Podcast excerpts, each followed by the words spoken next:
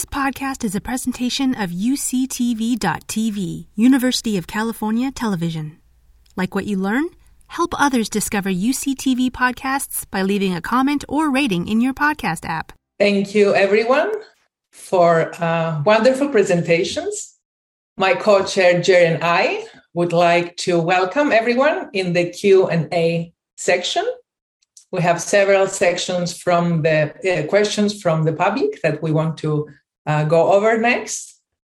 Okay, the first question we have is for Pascal Gagneux. And the question is uh, What is the evidence that we lived in small scale societies for most of our history? And to what extent did this limit our ability to accumulate and spread knowledge? Thank you very much for this interesting question. I would say the, the evidence is, is twofold. One is the archaeology that with no evidence for even small settlements older than 20,000 years and no evidence for domesticated plants or animal species uh, until about 12,000 years ago. And then the second uh, evidence is from present day uh, foraging people who are natural fertility uh, populations that live completely off the land where birth intervals remain more than three years apart, a very, very high infant mortality. So there simply was no way to maintain population numbers as you then start seeing after agriculture in the last 12,000 years. So that would leave small groups. Now, how big these social networks really were, that is another question. And, and that relates to the second part of the question, the, the spread of knowledge. Even relatively small group that live today in places like the Kalahari um, are they keep they keep in touch with people 200 kilometers away, and they tell stories about people who live that far. So there might act- actually have been for these formative hundreds of thousands of years of small scale egalitarian societies a- an impressive degree of of exchange of information and knowledge that might actually have contributed to these cognitive capacities that do not require schools and the teaching of math and everything we you know we bore our kids in school with. I'll leave it at that. Thanks pascal. Our, second question is for uh, robert Kluender. robert a tremendous talk. Uh, the question is um, what is the difference between um, center embedding and just mere symmetry. Because you know there's lots of symmetries in nature both in body form and in things like termite construction and so on. Um, you know how, how is that distinctive from uh, from uh, center embedding? Um, yeah that's a really good question. Um, so the the way you would define recursion is that um, for any given pair of elements um, the second one has to call back to the um, the first one. It has to refer to it in some way. So you can think of it in terms of a computer program, um, in terms of bracketing. And in fact, um, one of the most recent studies that was uh, that just came out at the beginning of the month um, actually uh, replicated an earlier study from two years ago that actually worked literally with brackets of various types, curly brackets, uh, parentheses, uh, square brackets, um, angle brackets, and so on with uh, the most recent study was done with crows.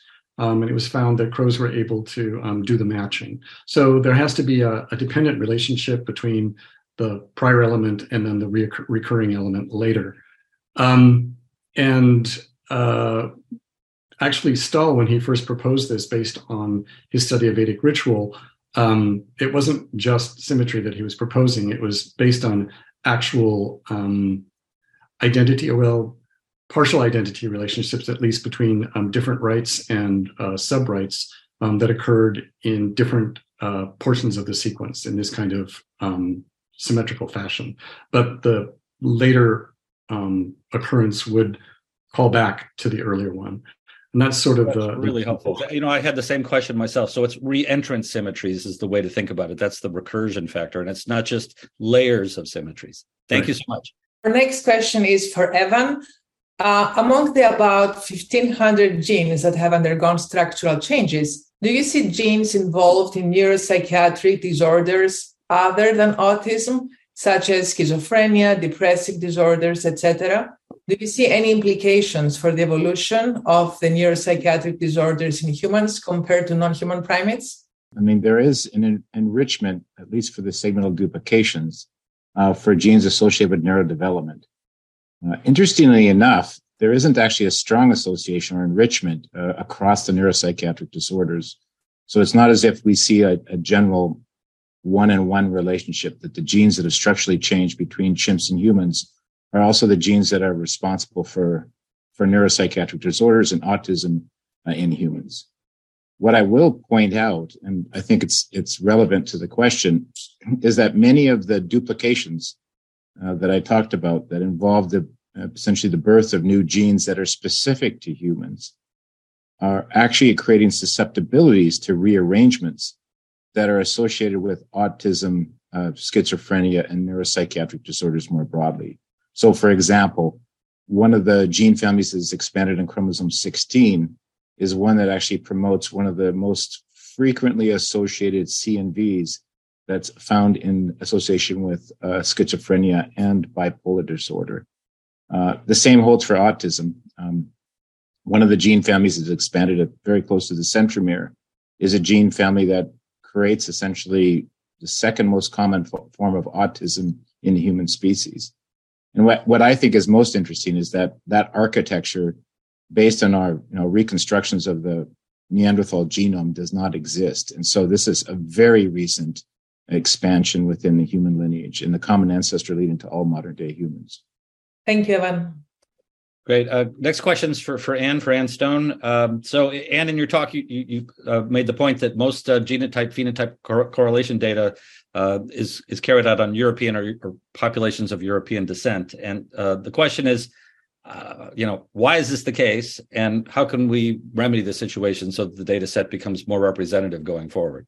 I think um, it's really because of the focus of biomedical research in European populations and in particular um, you know to really get at complex phenotypes you have to have enormous population sizes. And so um, countries that have socialized medicine and large databases and then have put forward the funds to really um, sequence uh, genome sequence a large number of a large percentage of the population have really given us the the best data that um, inform us about these phenotypes. Now as an anthropologist sometimes the phenotypes that i'm interested in are not necessarily represented fully right since these are biomedical um, but they are our best sources of data, really. Um, that is beginning to change. We do have projects that are um, focusing on people of other ancestries around the world. Um, but I think it'll take a the ge- genome data is, is better represented, although there's there's still issues there. Um, it'll take a while for the phenotype data to catch up. Thanks so much. Appreciate it. Uh, Sarah, the question is for you.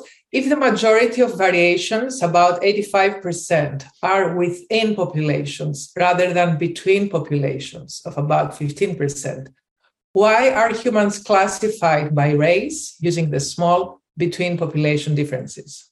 And the short answer is they shouldn't be because race doesn't correlate with a genetic variation, at least race as it's defined in the US. So historically, race has been defined based on a combination of social, sometimes behavioral characteristics, strongly influenced by the culture at the time, um, and also biological characteristics, things like skin color, for example. We know that's a terrible way to classify people. It doesn't correlate with so called races because it's simply an adaptation to different UV environments. But um, historically, again, race was used to justify often hierarchical um, stratification and really horrible abuses that occurred. And so it really is a social construct, doesn't correlate at all, or doesn't correlate well, I should say, with patterns of genetic variation.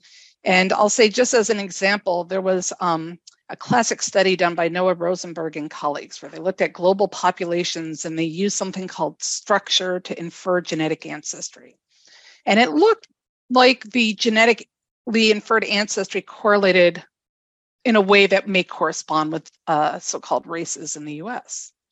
But when um, I, for example, expanded that study to include many, many more Africans, and then other people expanded to include many, many more non-Africans from very diverse populations, that broke down. We no longer saw this classification by continents or by so called race. In fact, there can be more variation between populations in Africa than we see globally.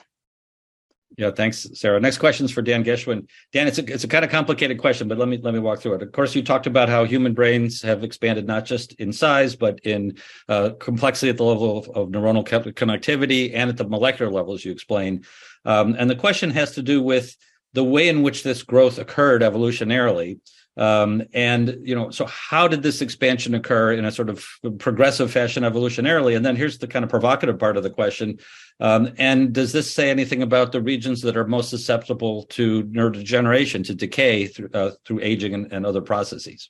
You know, I've I focused, and I think we know most about uh, potential, you know, models and mechanisms of cortical expansion based on you know on neurodevelopment, and so um, and in fact, most of the kind of size and connectivity expansion that has to do with um, the expansion of the um, layers two and three, the superficial layers that connect across the two hemispheres and long range parts of the cortex involved expansion of progenitors and progenitor pools in this um, outer subventricular zone, most likely, and you know there's a lot of evidence for that. And i kind of focused on that since that's something that we understand mechanistically. And i think the the um, you know the message there is that um, part of the regulation of those genes which are highly constrained this you know i think uh, evan you know pointed out somewhat in his talk you know we're talking about very constrained developmental genes that can predispose to neurodevelopmental disorders, they're also the the areas that regulate them. It's kind of almost a um, it's not really a paradox, but the fact is that um, those uh, the protein coding sequences of those genes are under a lot of constraint, and yet the regulatory regions are seem, seem to be what have evolved the most rapidly. So that's what I kind of focused on. But I think that, you know there are many many mechanisms, and in fact, the mechanisms of the molecular adaptation and expansions aren't really that well understood at all. Um, and, and it's probably a number of different, it has to be a number of different um, mechanisms from the kind of structural variation that Evan talked about to, to changes in regulatory variation. Thanks, Dan. You know, is it is it reasonable to hypothesize that those are last to evolve, evolve or the first to generate? And if it's if it's more the regulatory networks that that's where you know some of the challenges are in neurodegenerative disorders. Well, you know, if you actually partition the heritability that we have now in the current state of neurodegenerative disorders across the genome, they don't seem to coalesce into these very very constrained, um, you know, human evolved. Uh, elements like the HARS or HGEs. It's the developmental disorders that do. So, so I think it's something else. Um, you know, um, something fundamentally different. And one of the things we have to recognize is that you know we can put mutations that cause many um, human neurodegenerative diseases into mice, and, and they get a phenotype that's extremely similar. So um, it's not every case, but many, many of them. So a lot of the mechanisms are, of neurodegeneration are likely to be very conserved. Um, not all, but but but many, um, and involve kind of basic cellular processes such as protein homeostasis, etc. Very good. Thanks so much. Um, Carol, the next question is for you. Uh, are genes that con- are controlled by GATA3 transcriptional activity also controlled by other transcription factors? And how might genes that are controlled by multiple transcription factors be affected across different types of primates?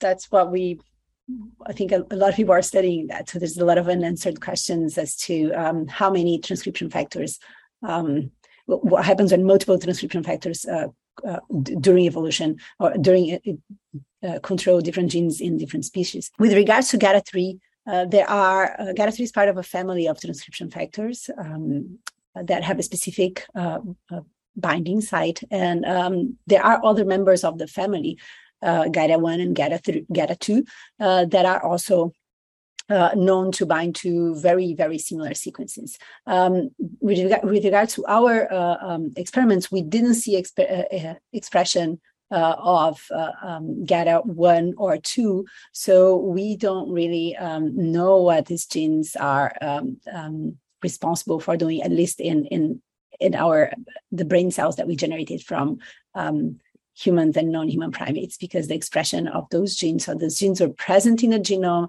but they're not being expressed at levels that were uh, detectable. But um, there there might be others uh, um, there might be other genes that are binding to similar sequences as GATA3 uh, does and that's something we will uh, further investigate thank you Okay, next question is for Terry Sejnowski. Terry, I love this question. I think you're going to know why. So you talked a lot about the large language models and their ability to self-train, and the question has to do with has has uh, anyone begun to take the next step where those um, those large language models evolve in a Darwinian sense? Uh, you know, there was this uh, evolutionary programming branch of AI, and then machine learning branch one.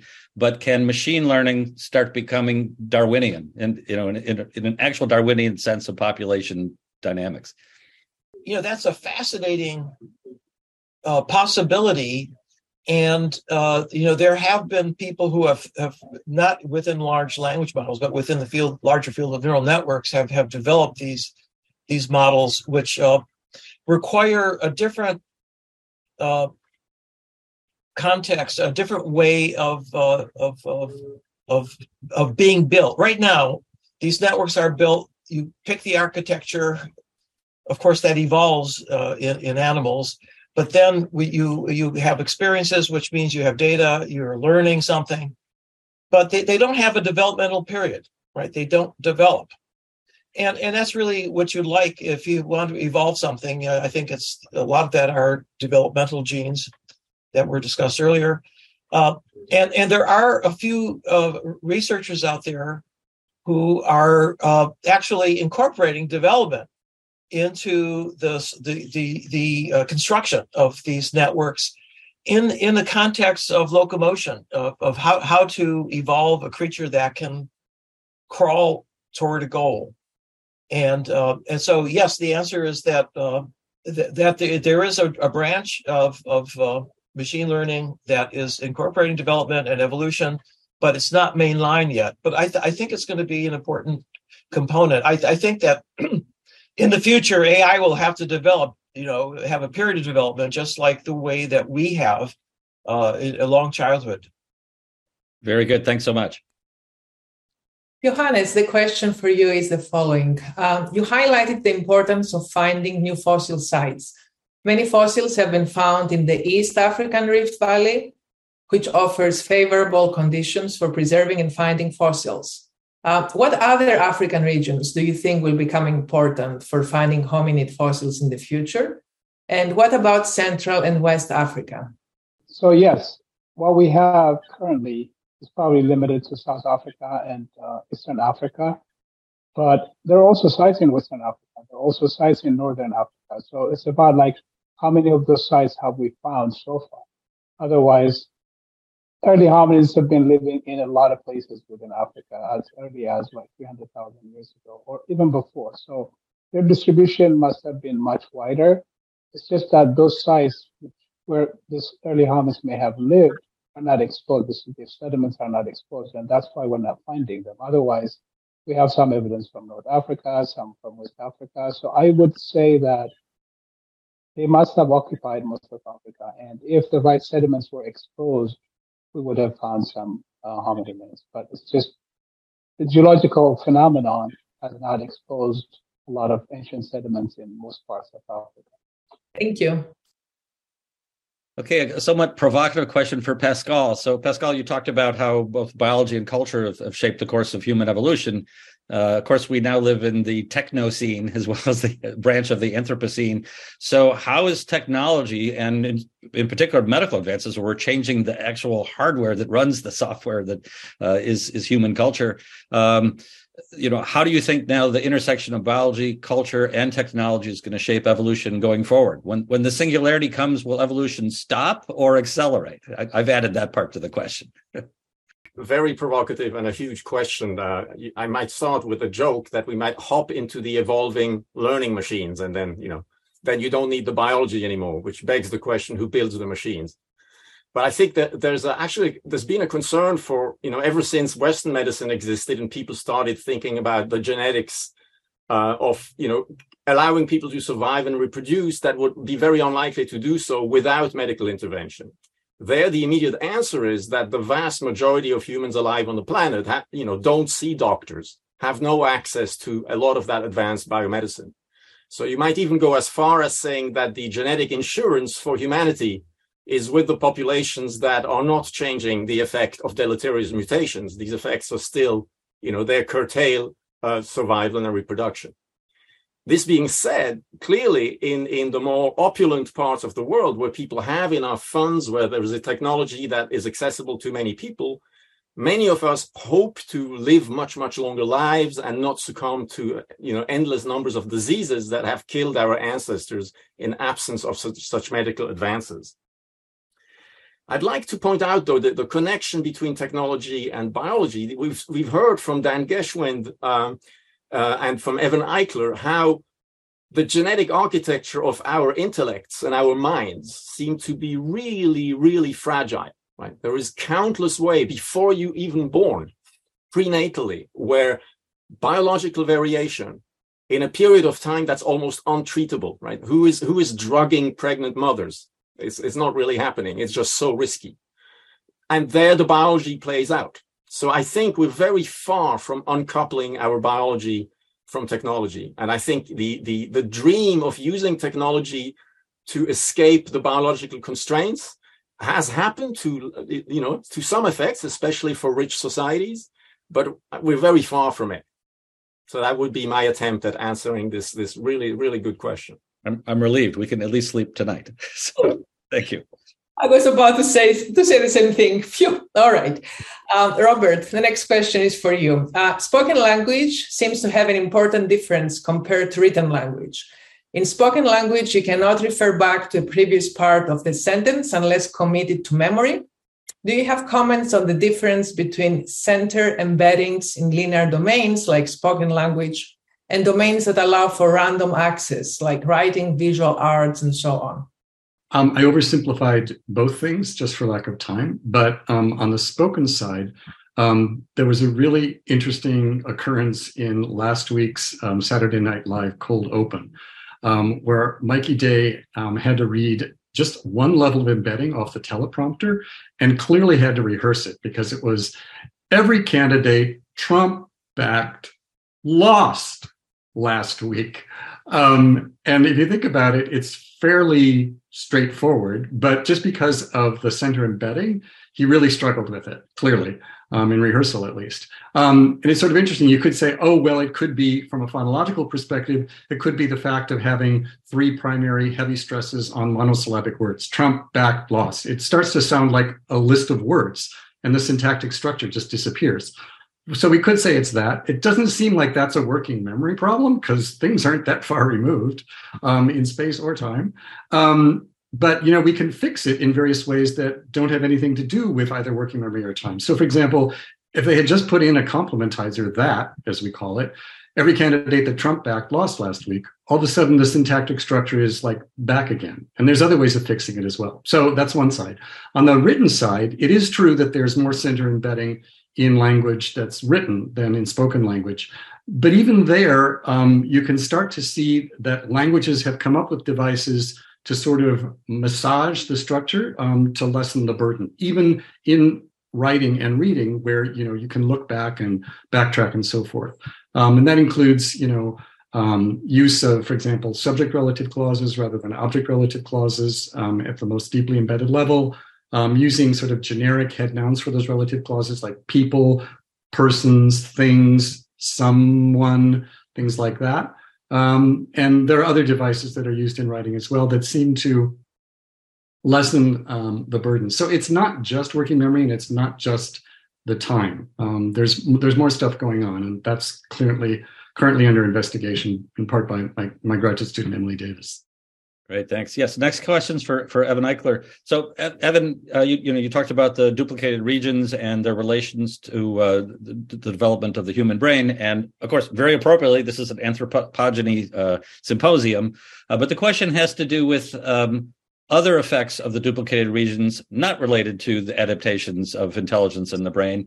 Um, in particular, you know the fight against pathogens right which is what did our ancestors in. Or i would add to that you know the fight against uh, trauma right? So when i look at BOLA2B and iron homeostasis maybe that's all about just hemorrhage and not so much about the brain. So you know how, how do you kind of balance the you know the driving forces here uh, those that are cognitive related versus those that are just surviving the pathogen and surviving the gash in the leg?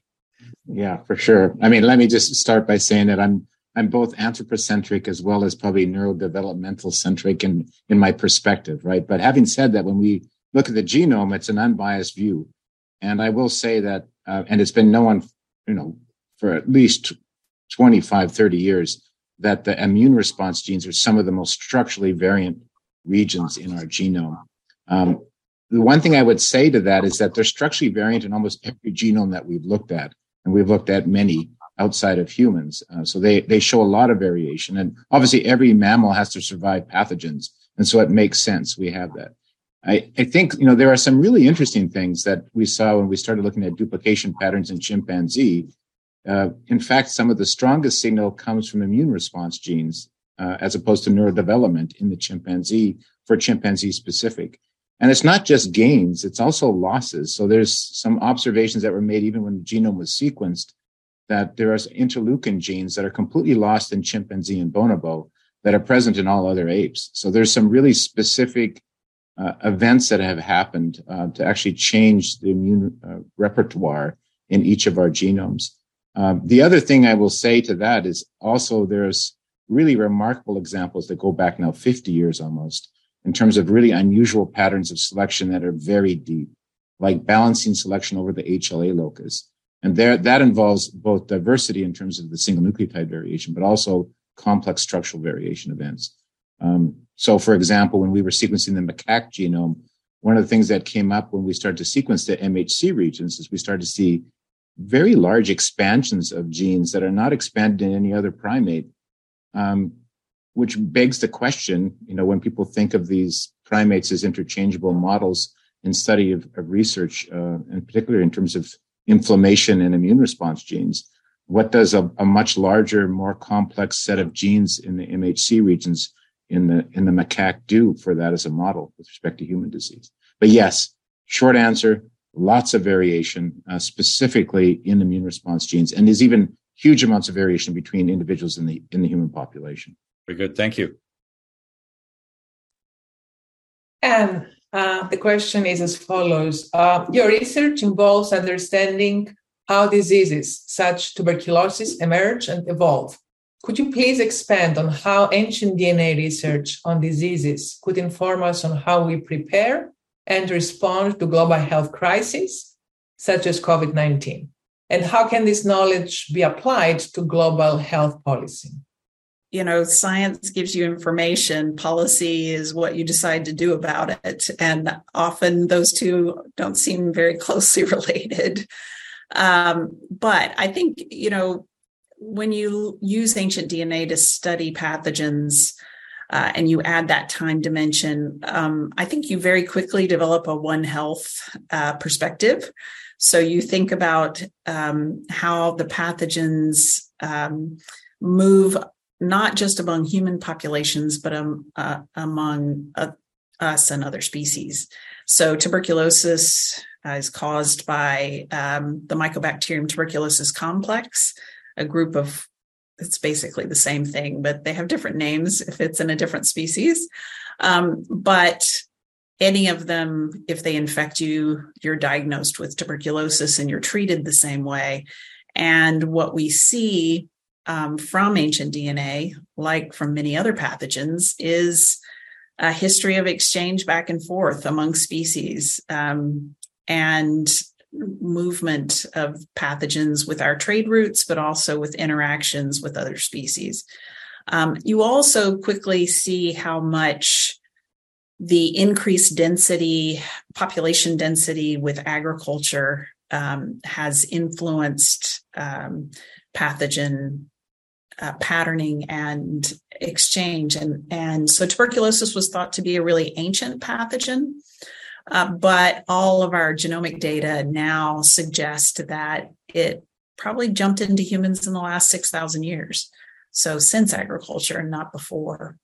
Um, but there's a lot of areas where we we need to know more, and we can also get a, a good sense of what the variation in some of these pathogens was like prior to vaccination and prior to antibiotics. And those can give us insights into the biology of the pathogen and potentially treatments. But um, how that's going to impact policy, um, one would hope it leads to greater support for surveillance. Um, but we'll see. Thank you, Anne. Next questions for for Sarah Sarah Tishkoff. Sarah, I actually had this the same kind of question brewing in my mind myself because the medical literature is confused about the effect of increased activity of alcohol dehydrogenase, right? Because more ADH activity means more acetaldehyde, and that means pain, right? That means hangover. That feels bad. So, is is the effect of having increased ADH um, to prevent you from drinking too much alcohol because you feel the pain, or is it literally just you're you're you're clearing alcohol, you're you're lowering your B at your blood alcohol level, and so you can actually ingest and metabolize more. So now let me get to the specific question. I think it's really fascinating one. So thank you, questioner, for this. And this is I've never heard of this before, but Tej, I guess is pronounced, or Tej, or Tej, T E J, is a traditional Ethiopian drink made from fermented honey. And the question is could the resistance to alcoholism in Ethiopians be related to the drinking of Tej? So it's now that, that general question, but now tied to a specific cultural question. So please, thank you. Right, that's a great question. We asked ourselves exactly the same thing. We that was uh, originally what came to our mind was this drinking of these fermented beverages and even foods that are common in that region. And the, the truth is, uh, we really don't know. I mean, nobody, people have speculated a lot, but we really don't know what the selective force is.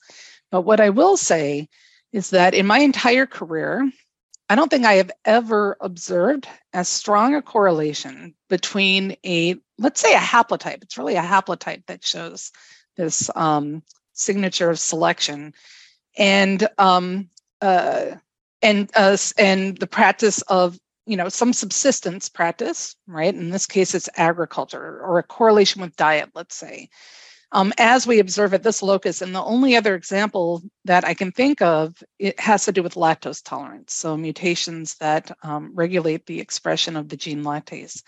I was frankly really shocked when we saw this and what a strong correlation there was with diet even when you control for people groups that have the same genetic ancestry. Whatever it is, it's a really strong selective force. It's somehow correlated um, to agricultural diet. But as I mentioned in my talk, there is um, very strong selection. You see this extended haplotype. And there are many different variants in genes that have important roles, often pleiotropic roles. They can affect different traits. They one of the genes that also um, has a variant showing a signature of selection can influence lipid metabolism for example. And it could be, therefore, that there could have been selection on one of these neighboring genes and this got dragged along. It could be a combination of these different variants on the same haplotype background, which is frankly what I think is probably very likely. And so as we know, begin to know more about people do more genotype phenotype studies and you figure out what is the impact of these different variants and these different genes um, on phenotype, we're going to learn more but at this point, it still remains a really interesting question. So stay tuned. Yeah. Thank you, Sarah. Uh, then um, the question is you mentioned that human accelerated regions are genetic regions that are changing faster on the human lineage compared to other primates. Uh, because of the rapidity of change, are these regions more susceptible to maladaptive outcomes? If I understand that correctly, one's asking is there something, is it kind of like Evan's thing where these regions actually become more susceptible, um, you know, around these human duplications or uh, structural variations. And I don't think that is is really known. I certainly don't know that, but I want to clarify one thing around that. The we find that those regions are regulating, at least at a first approximation to the best we can tell globally, genes that are under a lot of constraint that are expressed very early during fetal development and that are really conserved um, you know across mammals. And so the notion is that it's that the genes themselves are going to be very susceptible to loss of function mutations in them and they'll also be susceptible to changes in their expression as well but that has less less of an impact. Another thing that kind of happens is as genes a lot of these neurodevelopmental genes you know the average brain gene i think has about six enhancers or so maybe a few more you know it depends how you want to assign them. Uh, they but but you know and these are regions that that regulate positively regulate those genes.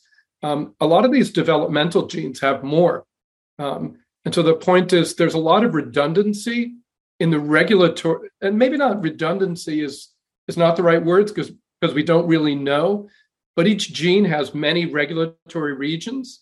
And so that a slight change in one of those regulatory regions might affect a phenotype but it's not the same as a change in the sequence of that gene which will be expressed right everywhere that that gene is expressed in every context whereas a change in a regulatory region may have a more subtle effect at a particular time in a particular cell type and so it actually gives you you know one could think a little bit more buffering from that perspective great thank you all right, our next question is for for Carol Carmarchetto. So, um, so you know, human and, and ape, ape brain, other other primate brains develop similarly, but as you so clearly show, it's just beautiful data with the iPSCs. Uh, you know, it's the tortoise and the hare, right? So the the the it's much slower to develop uh, the, the level of neuronal activity in the human uh, iPSC derived neuronal cells, but of course they reach a higher level of activity, and that's just the general pattern. Um, the question is um, you know, how do you explain how this evolved? How how this difference in pacing evolved? Uh, and why is this difference in pacing uh, a benefit to us? Now, you gave a specific example about GATA3 transcriptional regulation, but but how did this all come about in a stepwise selective advantage manner? There is a lot of research uh, on on that, and um, the the actual evolutionary origins of human neoteny are still a topic of a lot of discussion. Um, so we know that neoteny in humans is the slowing, the definition is the slowing or delaying uh, of uh, uh, development compared to non-human primates.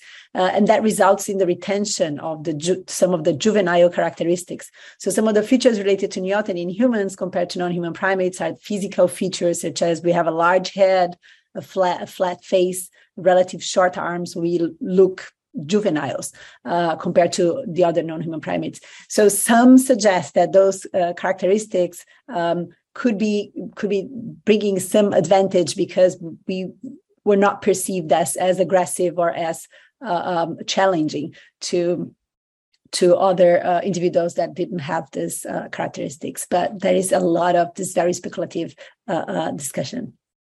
Very interesting. Thank you.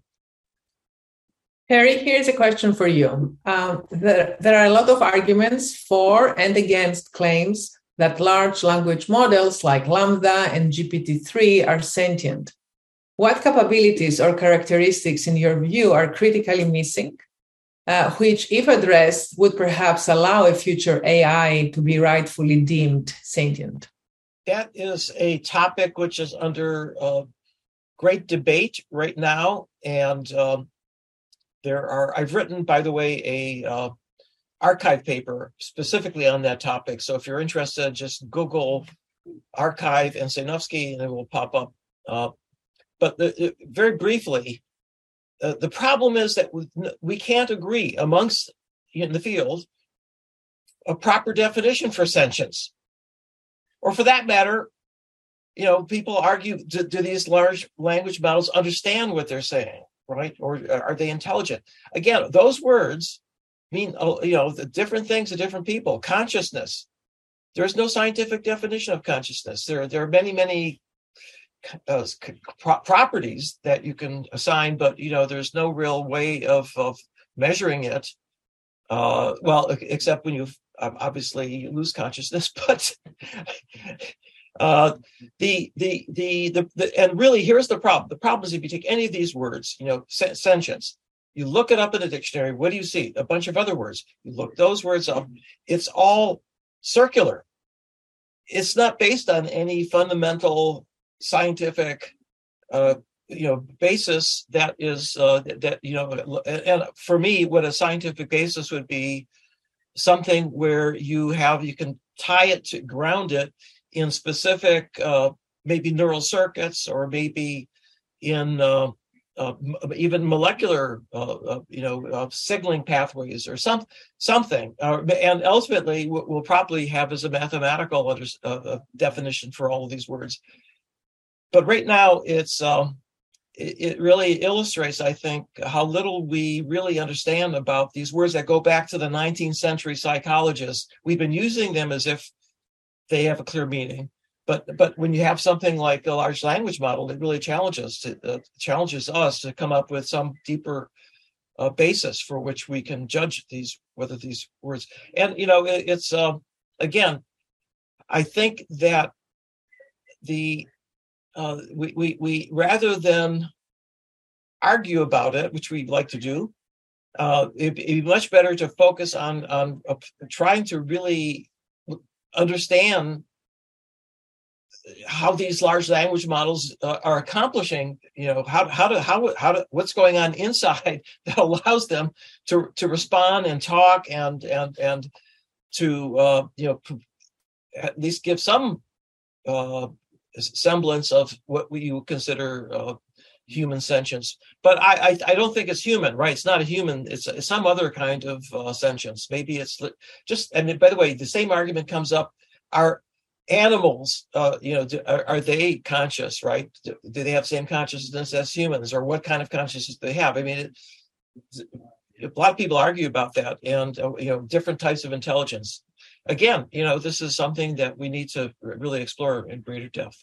Thank you terry uh, next question is for Yohannes. Uh, so, Yohannes, in, in, your talk, you strongly made the uh, the argument that we need to get back in the field, and, and your own work and you know incredible breakthroughs, you know, come from being in the field.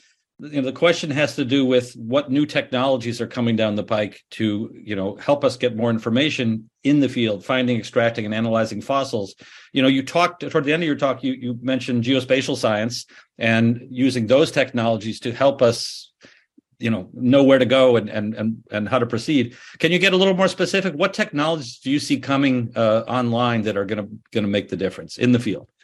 When i talk about geospatial um, innovations and new discoveries in those areas the way they can help us uh, in the field is actually by giving us better opportunities to locate new sites.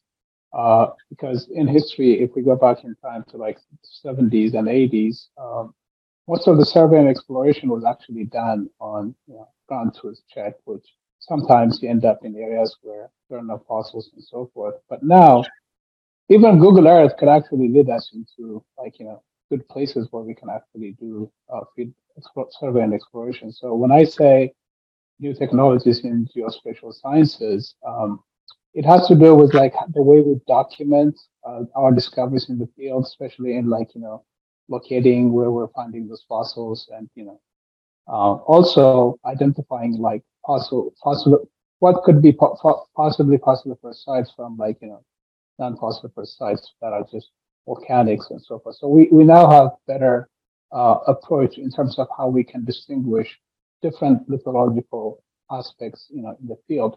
So it kind of reduces um, the amount of time and energy we spend to actually locate sites. Um, and that's that's one advantage that we have. But in terms of like the documentation is something that has been revolutionized um, because of all this new technology that we have in QGIS and other uh, methodologies of like stratigraphic identifications and so forth. So those are what are helping us in terms of like identifying new places. But what I really wanted to emphasize was that because of all these technological advances we've made in the last, you know, two decades or three decades, uh, we've been able to locate new sites.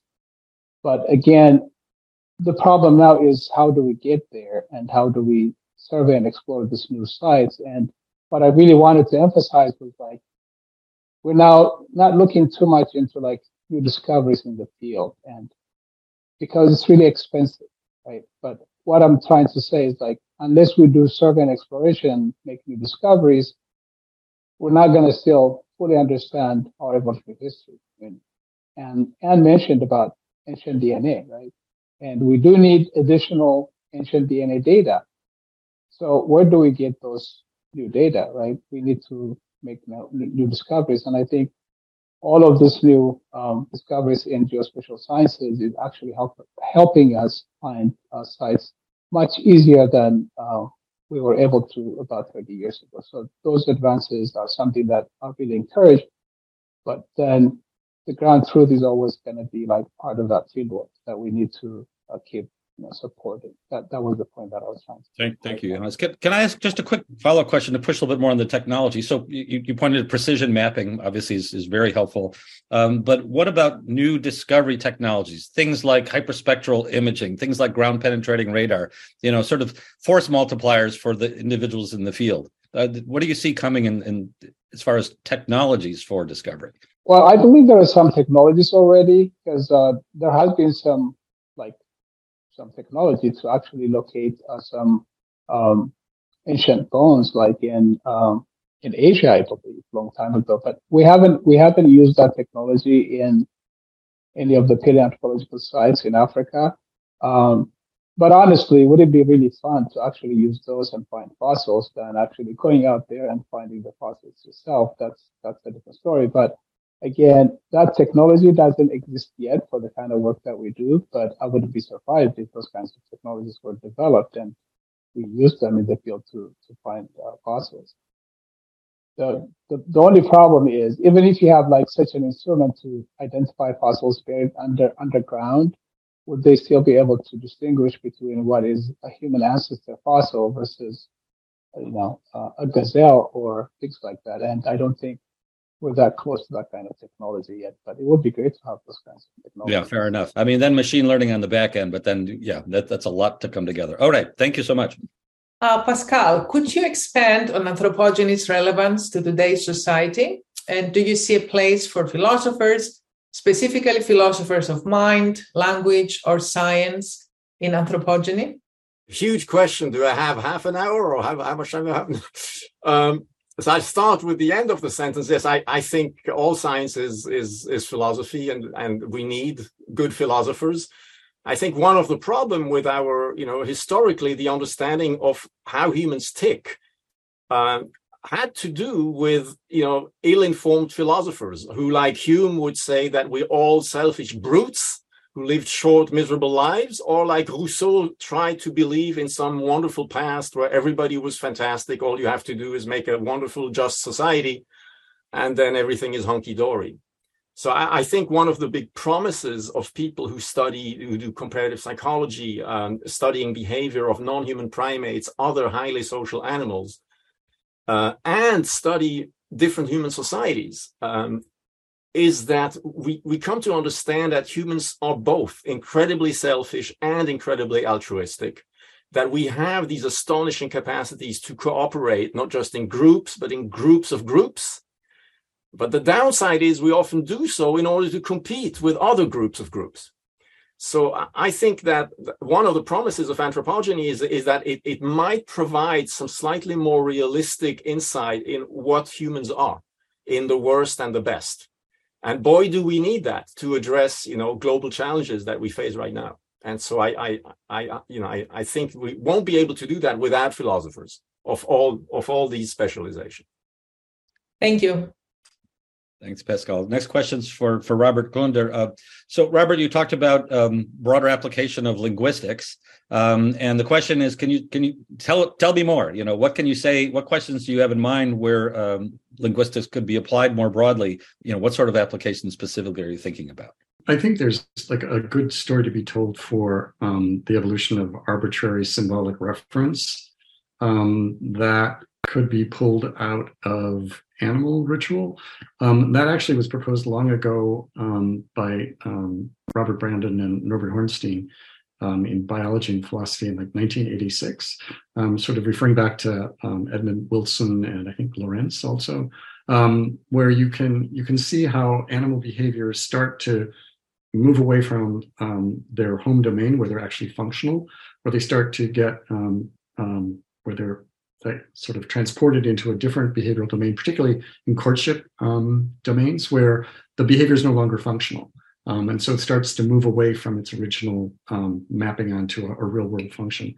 So that's one thing that I think could be investigated. Another one is, um, and this goes back actually to Panini, who was probably the first one to talk about this, what we call in linguistics semantic roles. And that has to do with the argument structure of a predicate. So, um, you know, what's the agent or the actor? What's the undergoer or the patient?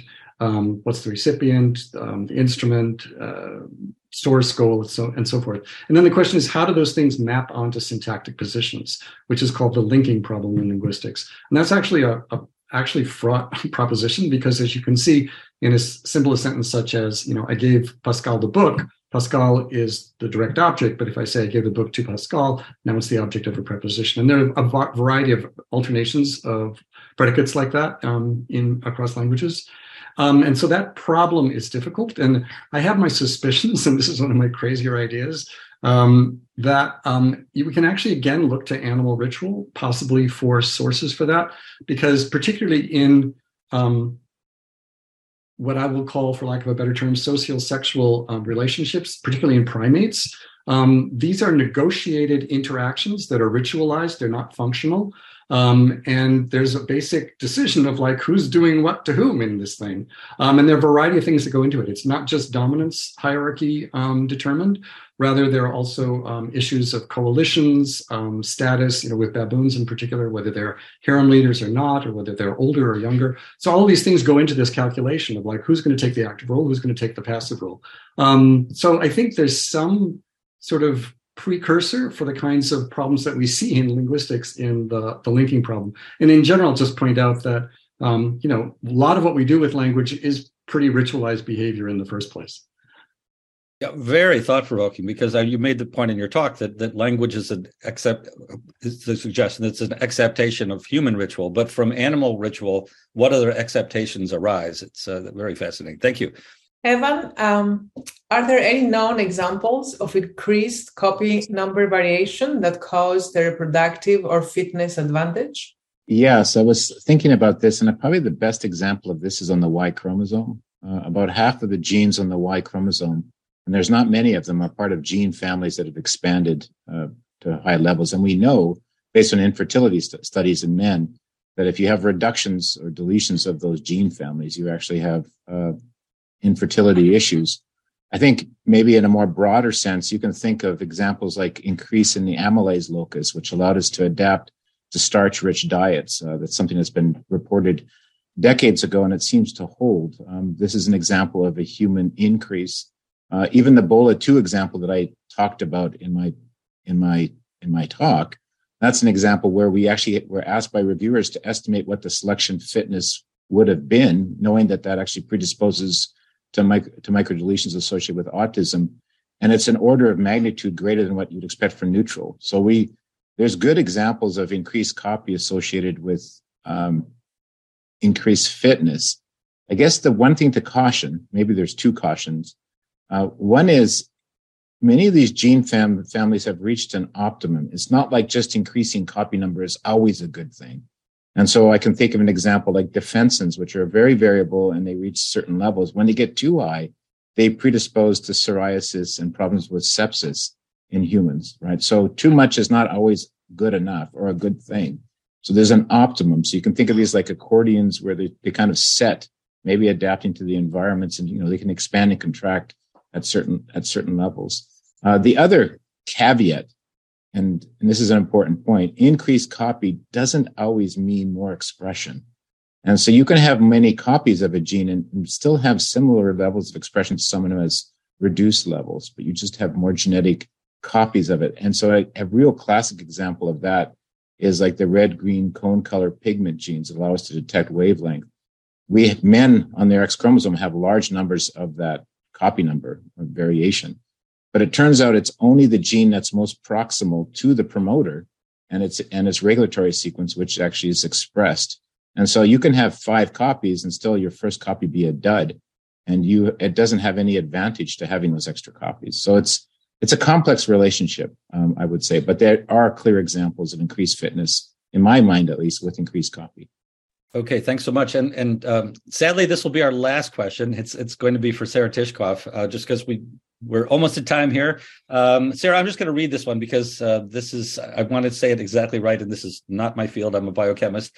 Okay, so you suggest that khoisan are not rooted at the base of the African tree, but what about the old khoisan skeleton uh, from an individual without introgression with the Bantu? It seems to suggest a very deep root, almost half as far back as the Neanderthal branch from our own lineage. I think they're referring to a study of ancient DNA from a sample from South Africa, I believe, that was probably about 2000, 2500, I think, years old. And the idea was um, because there's no uh, integration or no admixture with, with Bantu uh, populations at that time that maybe it gives you a better sense of what the true evolutionary history was. And they inferred this very ancient time to most recent common ancestry.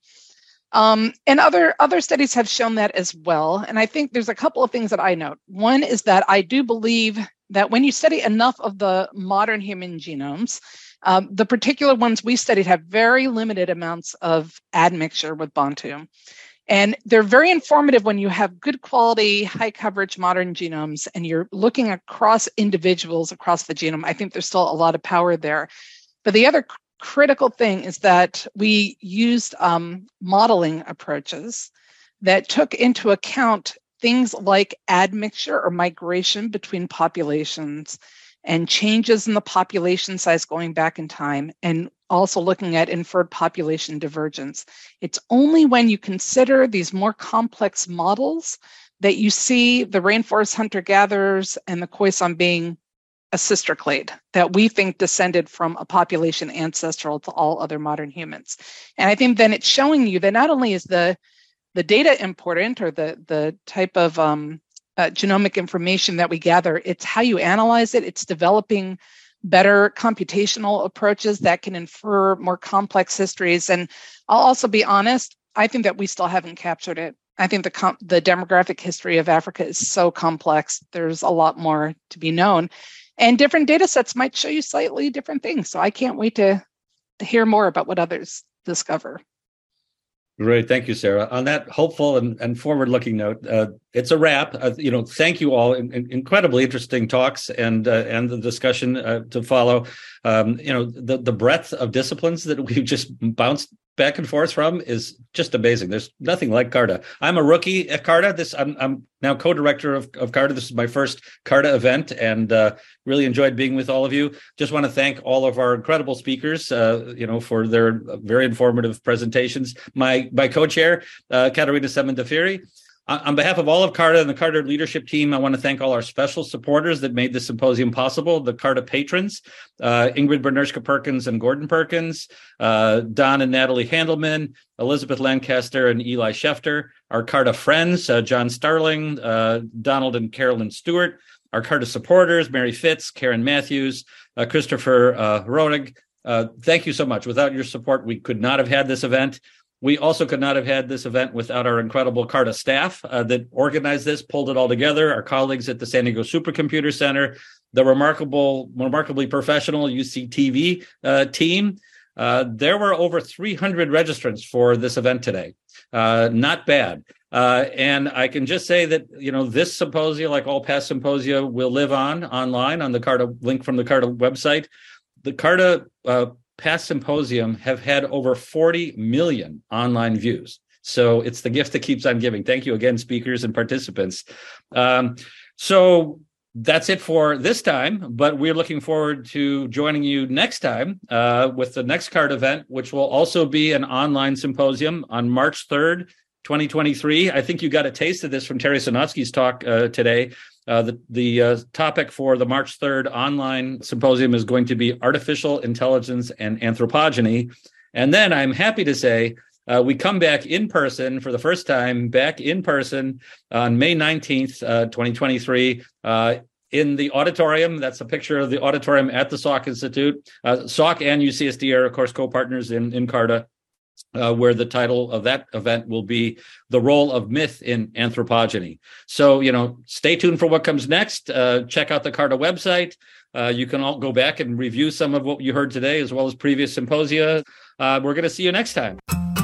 You've been listening to a podcast by University of California Television. For more information about this program or UCTV, visit us online at uctv.tv